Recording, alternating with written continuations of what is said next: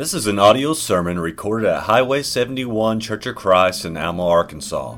We are Christians seeking to worship God in spirit and in truth. We would love for you to worship with us at 10:30 on Sunday mornings at 1808 Highway 71 North in Alma, Arkansas.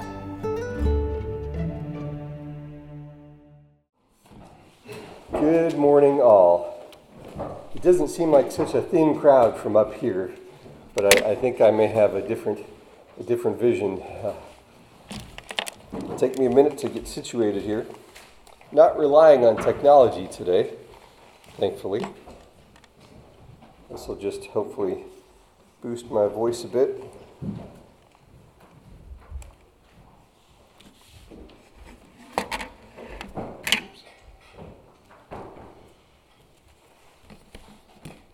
So, several months ago, I was able to share with this group for the first time in a preaching context. I had not done that for a long time. Probably the last church that we were at, it was a group about this size, homeschooling church that wanted to disciple the dads. And hopefully, I will get better as I practice more. And I pondered the last les- lesson that I shared that was uh, Job, the wrong, I can't even speak. Job, the long road to patience. And as I pondered that, I realized there were some things that I needed. I needed more practice because I am not as practiced as I need to be to share God's word. And I would like to be the very same person here that I am with my family or that I am at work. Because that's the challenge to be the very same person here or there or wherever we are, and to present an accurate picture of Jesus, which is the most important.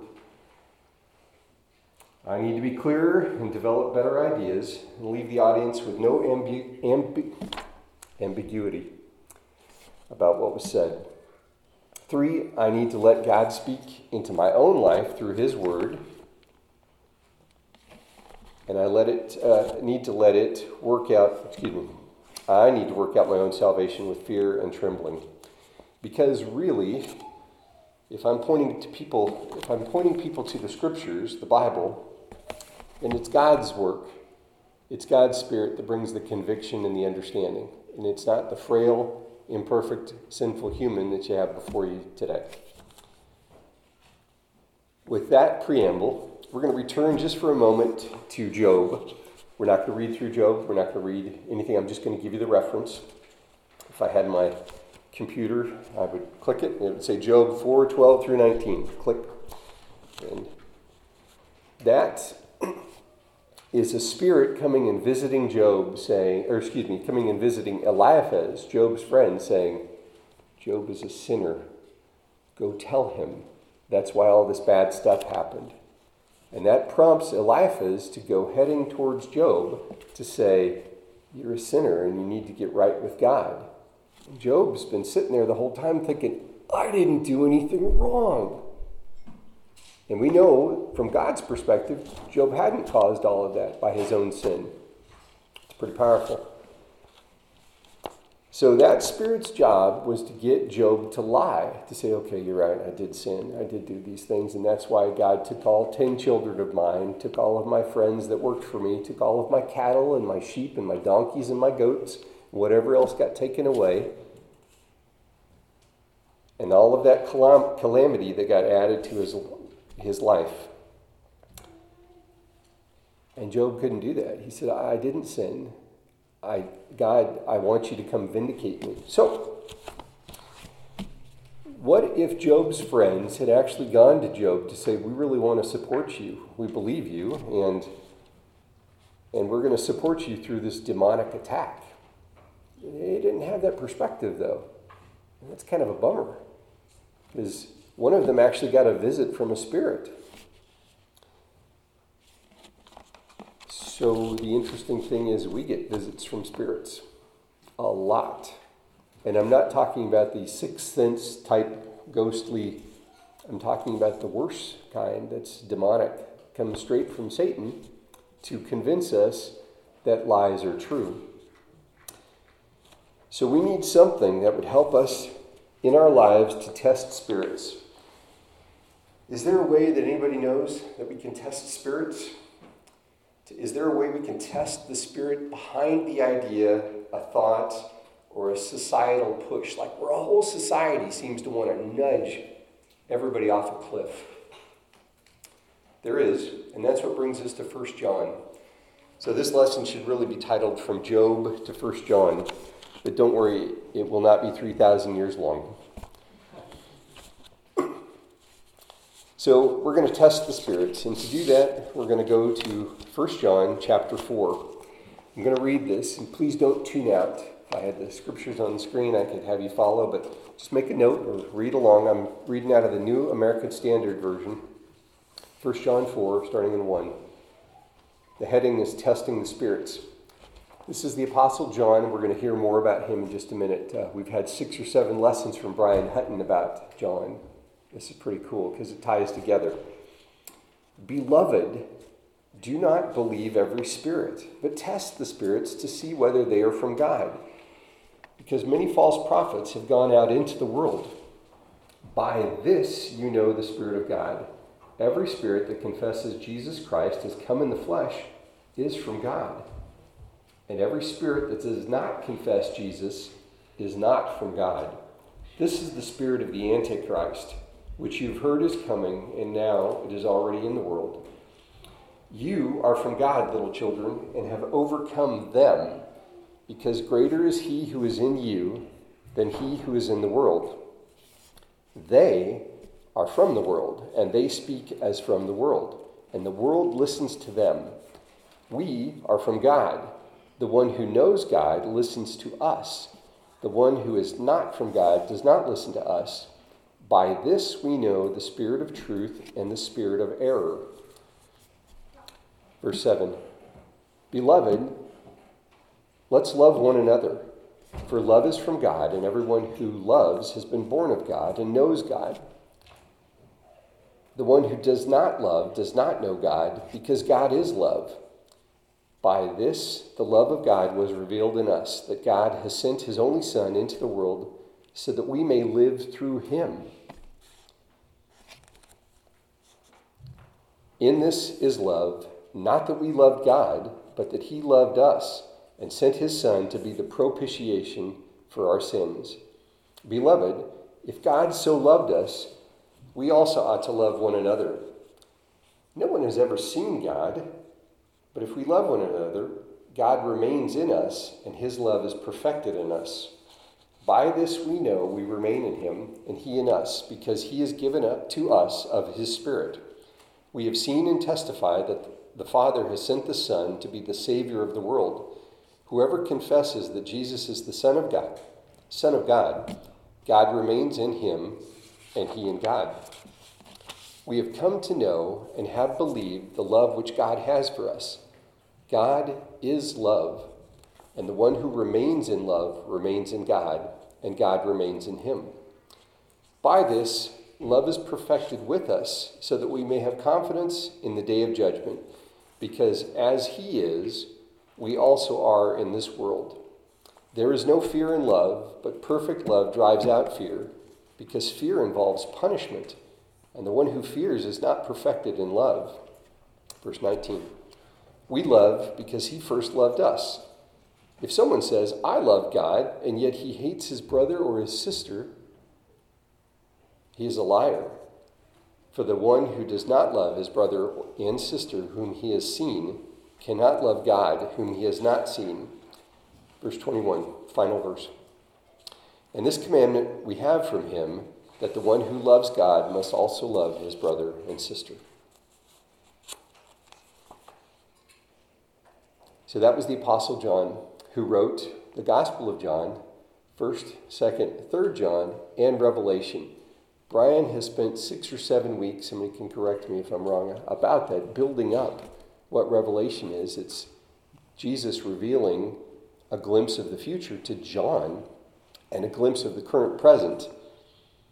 John was inspired to write those books, and we, hopefully, get the chance to read and learn from them. John was the disciple that said that's talked about as being the disciple that Jesus loved and had a deep friendship. We're going to touch back on this in a minute. Jesus revealed things to John that he didn't reveal to the other apostles at that point. John was able to see a revealing glimpse of heaven in the future where Jesus reigns over all of us as the lamb that was slain and as the lion of the tribe of Judah. So now we're going to try to break this apart and take a look at it. There's a lot of terms that need to be defined, and I'll try to do a good job of that. John greets the church and he says, Beloved, beloved. He says, I love you guys. We're part of a family.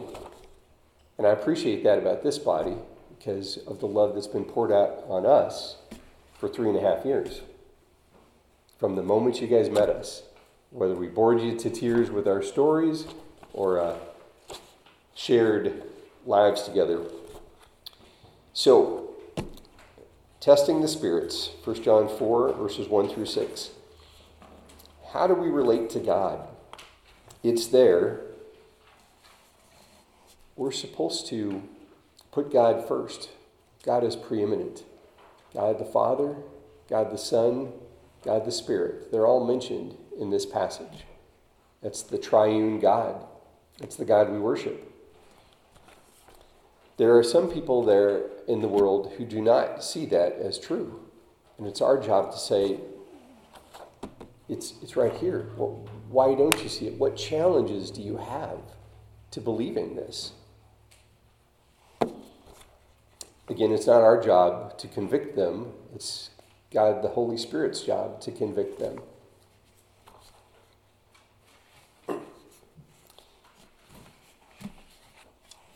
We have the task of testing what's before us. Is this really from God? In our daily lives, we have that task about almost everything we do, or else we'll get numb to it.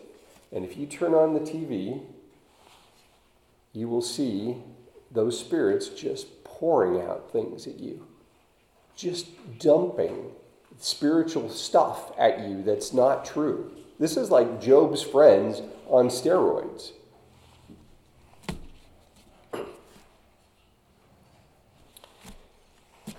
If a spirit confesses that Jesus is the Christ and he's come in the flesh, you can trust that.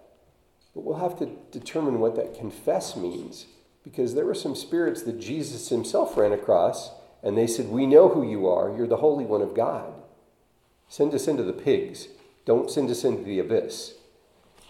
And Jesus said, Okay, go into the pigs. And the pigs ran down the hill and drowned in, in the sea. That's kind of spooky. As a matter of fact, it freaked out the people who were there, the, the pig herders, if that's a term. It scared them, and they said, You got to leave our land. We don't want you around. But they spread this message. It's kind of a weird story. Those spirits said with their mouths, We know who you are, the Holy One of God. But they didn't believe it in their heart. Actually, they didn't have the actions to back it up. They had a completely different relationship with Jesus than we have if we are in his family.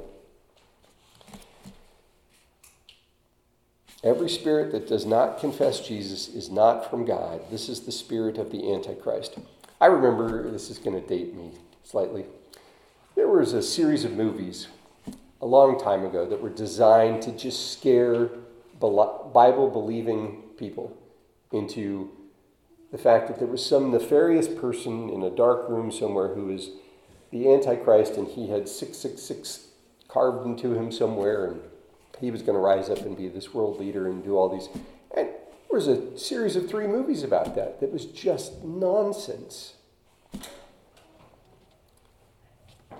But that's the spirit of the Antichrist. It's here to bring chaos and confusion and to get us focused on things that are not the prime issue in Christianity. We'll get to that. You are from God, little children. John is saying that to the believers in Jesus Christ who were worshiping with the churches there that he was a part of, and to us if we are part of Jesus.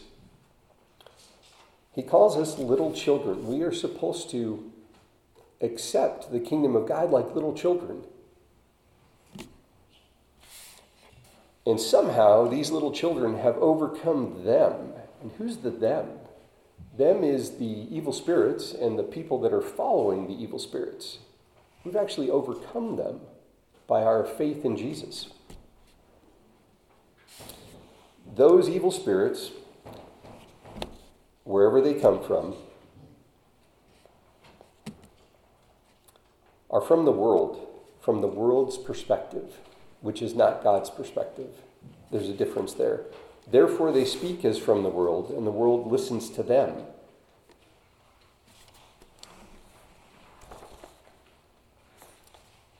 The key takeaway to this section is don't believe everything you hear. Do not believe everything you hear, or even everyone who claims to be speaking from God. This would be foolish. It's so obvious. We, we don't believe everything that just comes into our ears. We don't believe everything that we see. If we did, we would be in a constant state of confusion. Oh, this new idea came along. Oh, wait, this new idea came along. Let's just follow the masses.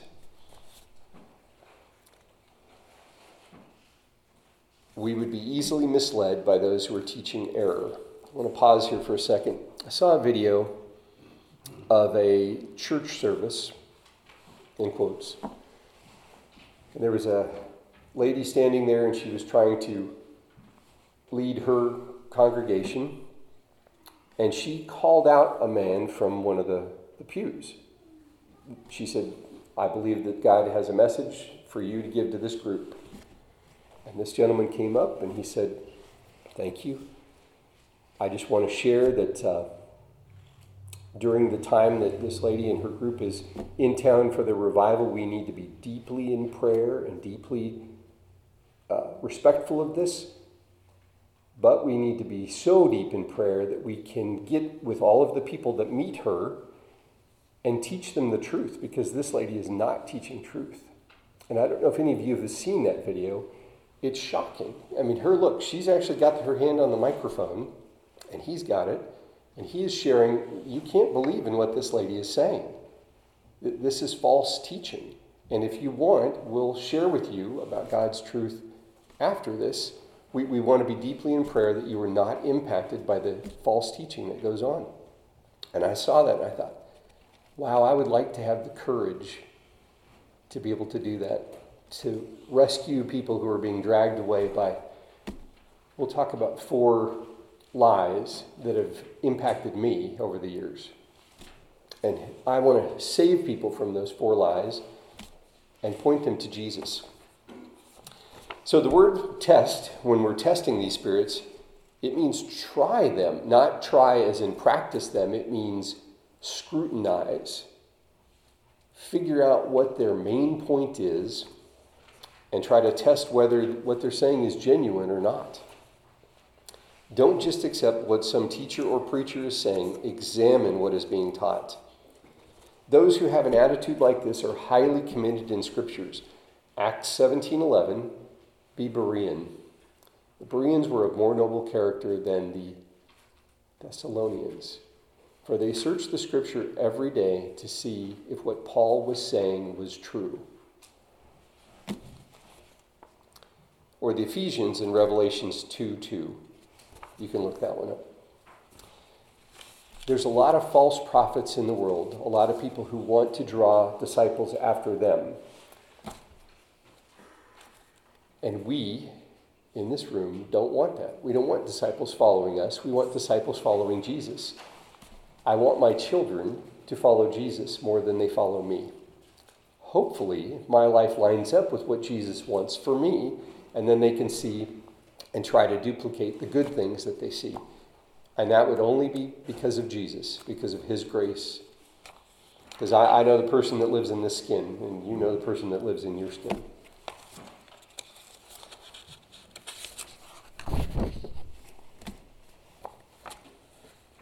So we must examine and prove and scrutinize those who would teach us.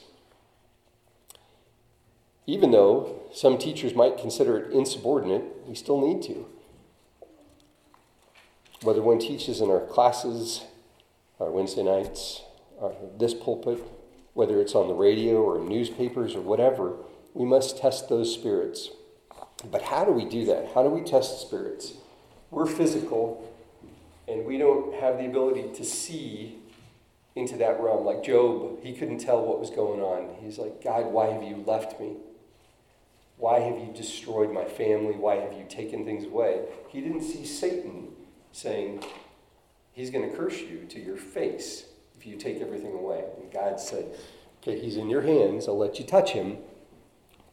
Don't kill him. And God was wanting Job to be strengthened. He said, Stick to it. And then eventually, God shows up, and Job was vindicated.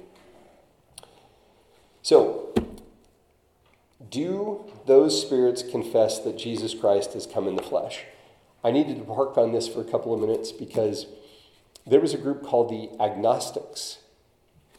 Actually, I should back up even further. I don't know Greek, but there's a couple of Greek words. Gnosis is knowledge, agnosis is lack of knowledge, or believing that some knowledge is false. So the agnostics came along and said, you know what? If all flesh is bad, then all, all, this is bad. Anything we do is bad. We're going to put that over here in the bad category. Sorry, I'm not lumping any of you in the bad category. It's just going to be where bad is for today. And over here, this is anything that's spirit. I'm not lumping you guys in the spirit category. That's everything's good and heavenly. So the agnostic said, there's no way Jesus could have been flesh because flesh is evil. The only way Jesus could have done what he did is he was a spirit and he came down and just pretended to be a man. And the Apostle John is saying, no, absolutely not. Fully God, fully man. That's the story of Jesus. Here in the flesh, died on the cross, buried, third day rose again. He was not just a spirit, the agnostics said, no, he was a spirit. And because of that, we're, we're not going to spend any more time with you people in this body. We're going to leave and go teach our own thing and try to get people to follow us because we allow them to do all the fun stuff that the flesh can do because it's fun, because that's what we want to do. And really, it's not spiritual, so we're not really sinning. That's wicked. And that happened while the apostles were still alive. So that's how quick false teaching can creep in. It's our job to stop that and to make it stop. Actually, it's God's job to stop that. It's our job to speak up about it.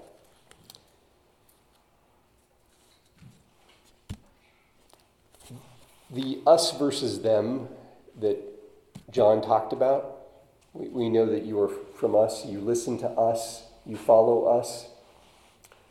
The them was the people who left. So it's also very important to not,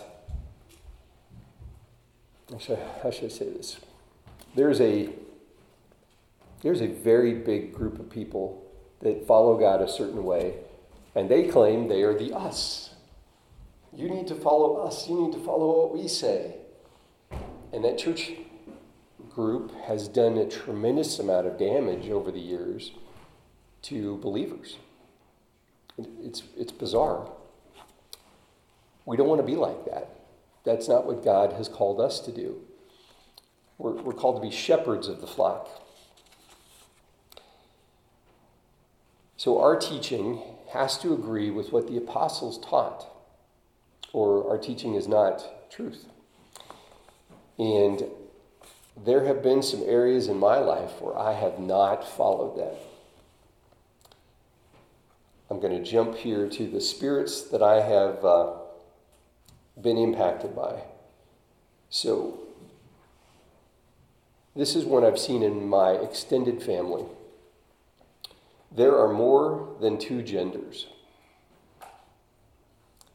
In my extended family, actually, probably closer than that. Uh, it's just been horrific to see what that's done to people in my family. I think, how could you think that? You know, just biologically, there's male and female. God tells us that in the earliest chapter of the Bible. And people are falling for the spirit, for the lie that says there's 47 genders. You can be whatever you want. That would go into that rubbish pile over here of that's fleshly, that's from the world, that's not from Jesus.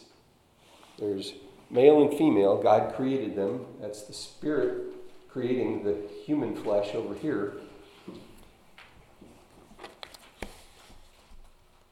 It's divided part of our family where communication is not really good and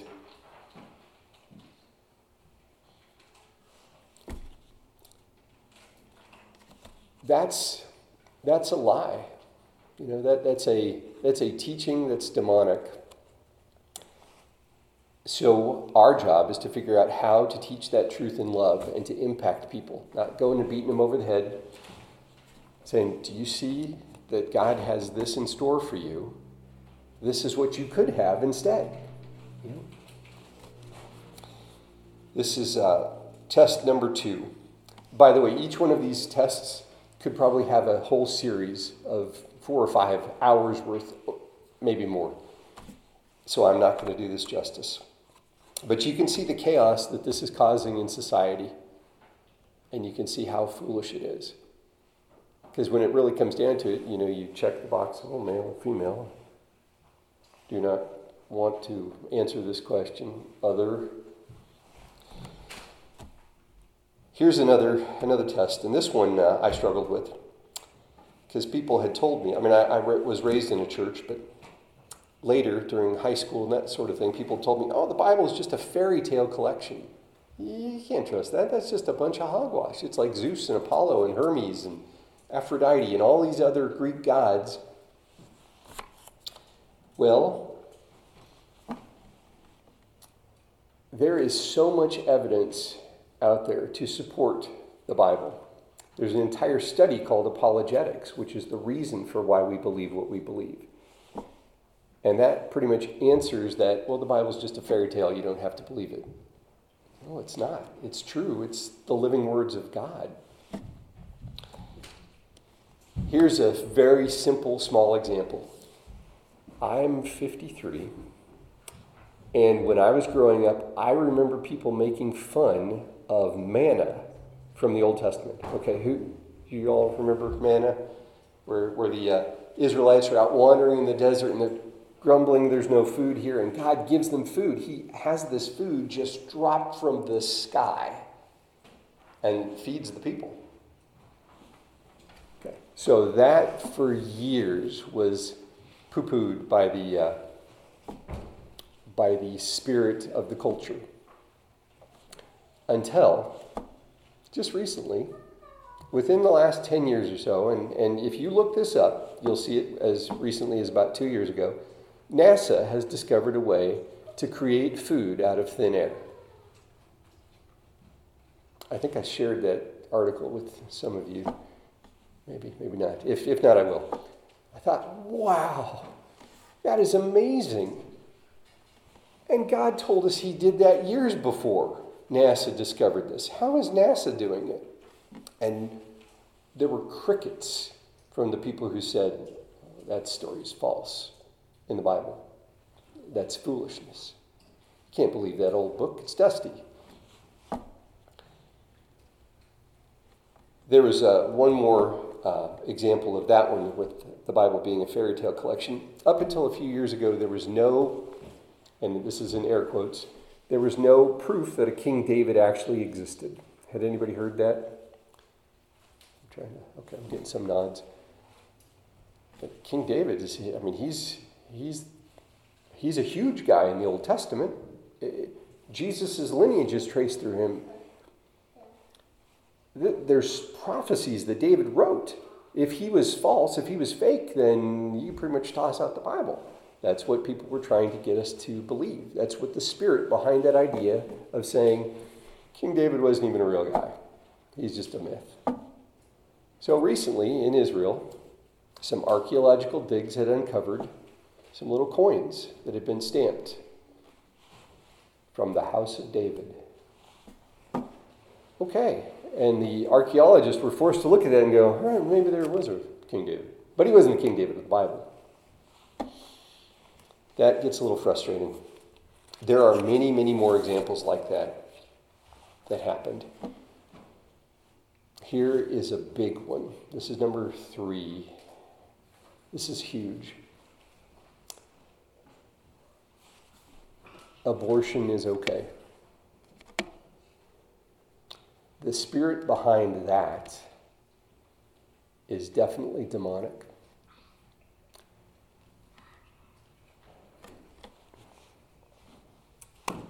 I heard a statistic about Russia. It said that the average Russian girl of college age had had seven abortions. That doesn't leave the guys off the hook. They've got a part to play in that. This is just a, statistic that was shared. I'm going to back up just a bit.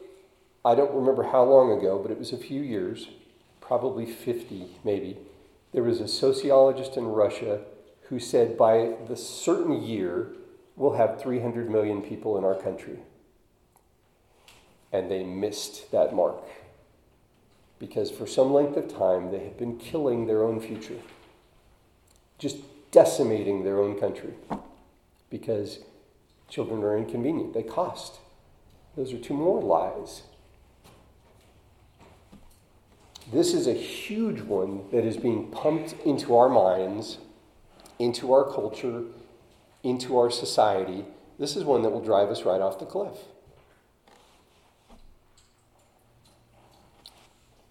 There is forgiveness that Jesus presents to people who've done bad things. Who needs that? I do. The reason Jesus came and died on the cross was because sin is bad. Sin decimates, sin kills. It will eventually kill the people who just listen to it forever. So we don't want to be any part of that, and we don't want to be any part of that lie. Hopefully, with our work in pregnancy centers and our work out in the community and our love for people and accepting them, accepting them in or adopting, there's a huge way that we can stand against that lie. All right, I, I went kind of light and fluffy, and then I got heavy, and I'm going to do one that's that's still pretty serious. This is one that I have struggled with. Baptism is not part of being saved or salvation. That's a tough one. Because it's all throughout God's Word. The early Christians did that and followed the command. Jesus himself did it to fulfill all righteousness. Jesus himself sent John the Baptist to baptize for repentance to prepare the way for him. Jesus spent time baptizing and then taught his disciples how to baptize. And then when he went to heaven, it's recorded in Matthew 18, 19, and 20, the Great Commission. Go out in the name of the baptizing them in the name of the Father, Son, and Holy Spirit. Baptizing them, I just brutalized them. Sorry, I didn't have it written down. Matthew 18, Matthew 20, 19 and 20. Every example in, in the New Testament of a person giving their life to Jesus included being immersed in water. Jesus even set this example himself.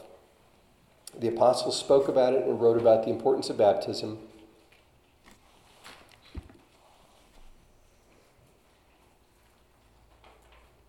There are some churches that teach you don't need to do that. It's not part of it. It's just a nice thing to do. It's on the side. If you want to be extra saved, you can do it, but you're, you're good. I don't want to be flippant about that, but it's painful. Back in Colorado, where we spent our last few years before moving here, we spent time with people who were godly and who wanted to disciple their children and wanted the dads to lead, but they didn't say much about baptism. So that was a struggle for us. And then we come here and we find a body that says, this is important. And this is important. The baptizing and teaching the doctrines. So we are very grateful to be a part of this body.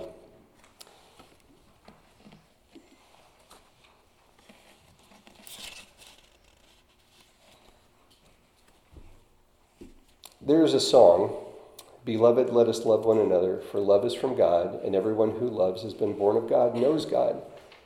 The one who doesn't love doesn't know God, for God is love. Let us love one another, 1 John 4 7 and 8.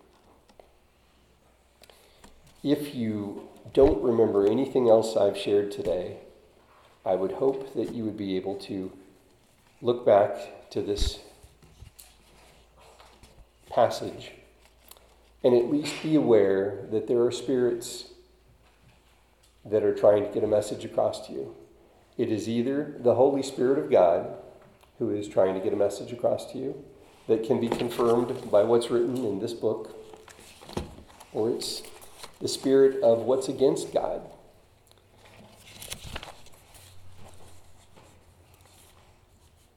It's our custom here now, as I wrap up, to present the invitation. Uh, what's the invitation? What is what is that? That's that's our chance to say, if you want to know about God, you want to learn more, ask us. If you are ready to be baptized, if you believe Jesus is the Christ, the Son of God, and you want to get immersed in water to have your sins forgiven the way the Bible says to do it, what's keeping you? If you're not ready, we want to be able to spend time with you and have you spend time with us and try to help you get the, rid of those evil spirit thoughts out of your head and fill your heart with good spirit thoughts from Jesus. Or if you just need prayers because you're like, I've been beaten down by this week, then the front row is for you. So the invitation song has been picked, and thank you for your attention. We hope you have enjoyed this message recorded at Highway 71 Church of Christ. If you have questions concerning this message or would like to set up a study, please call 479 647 2658. May God bless you.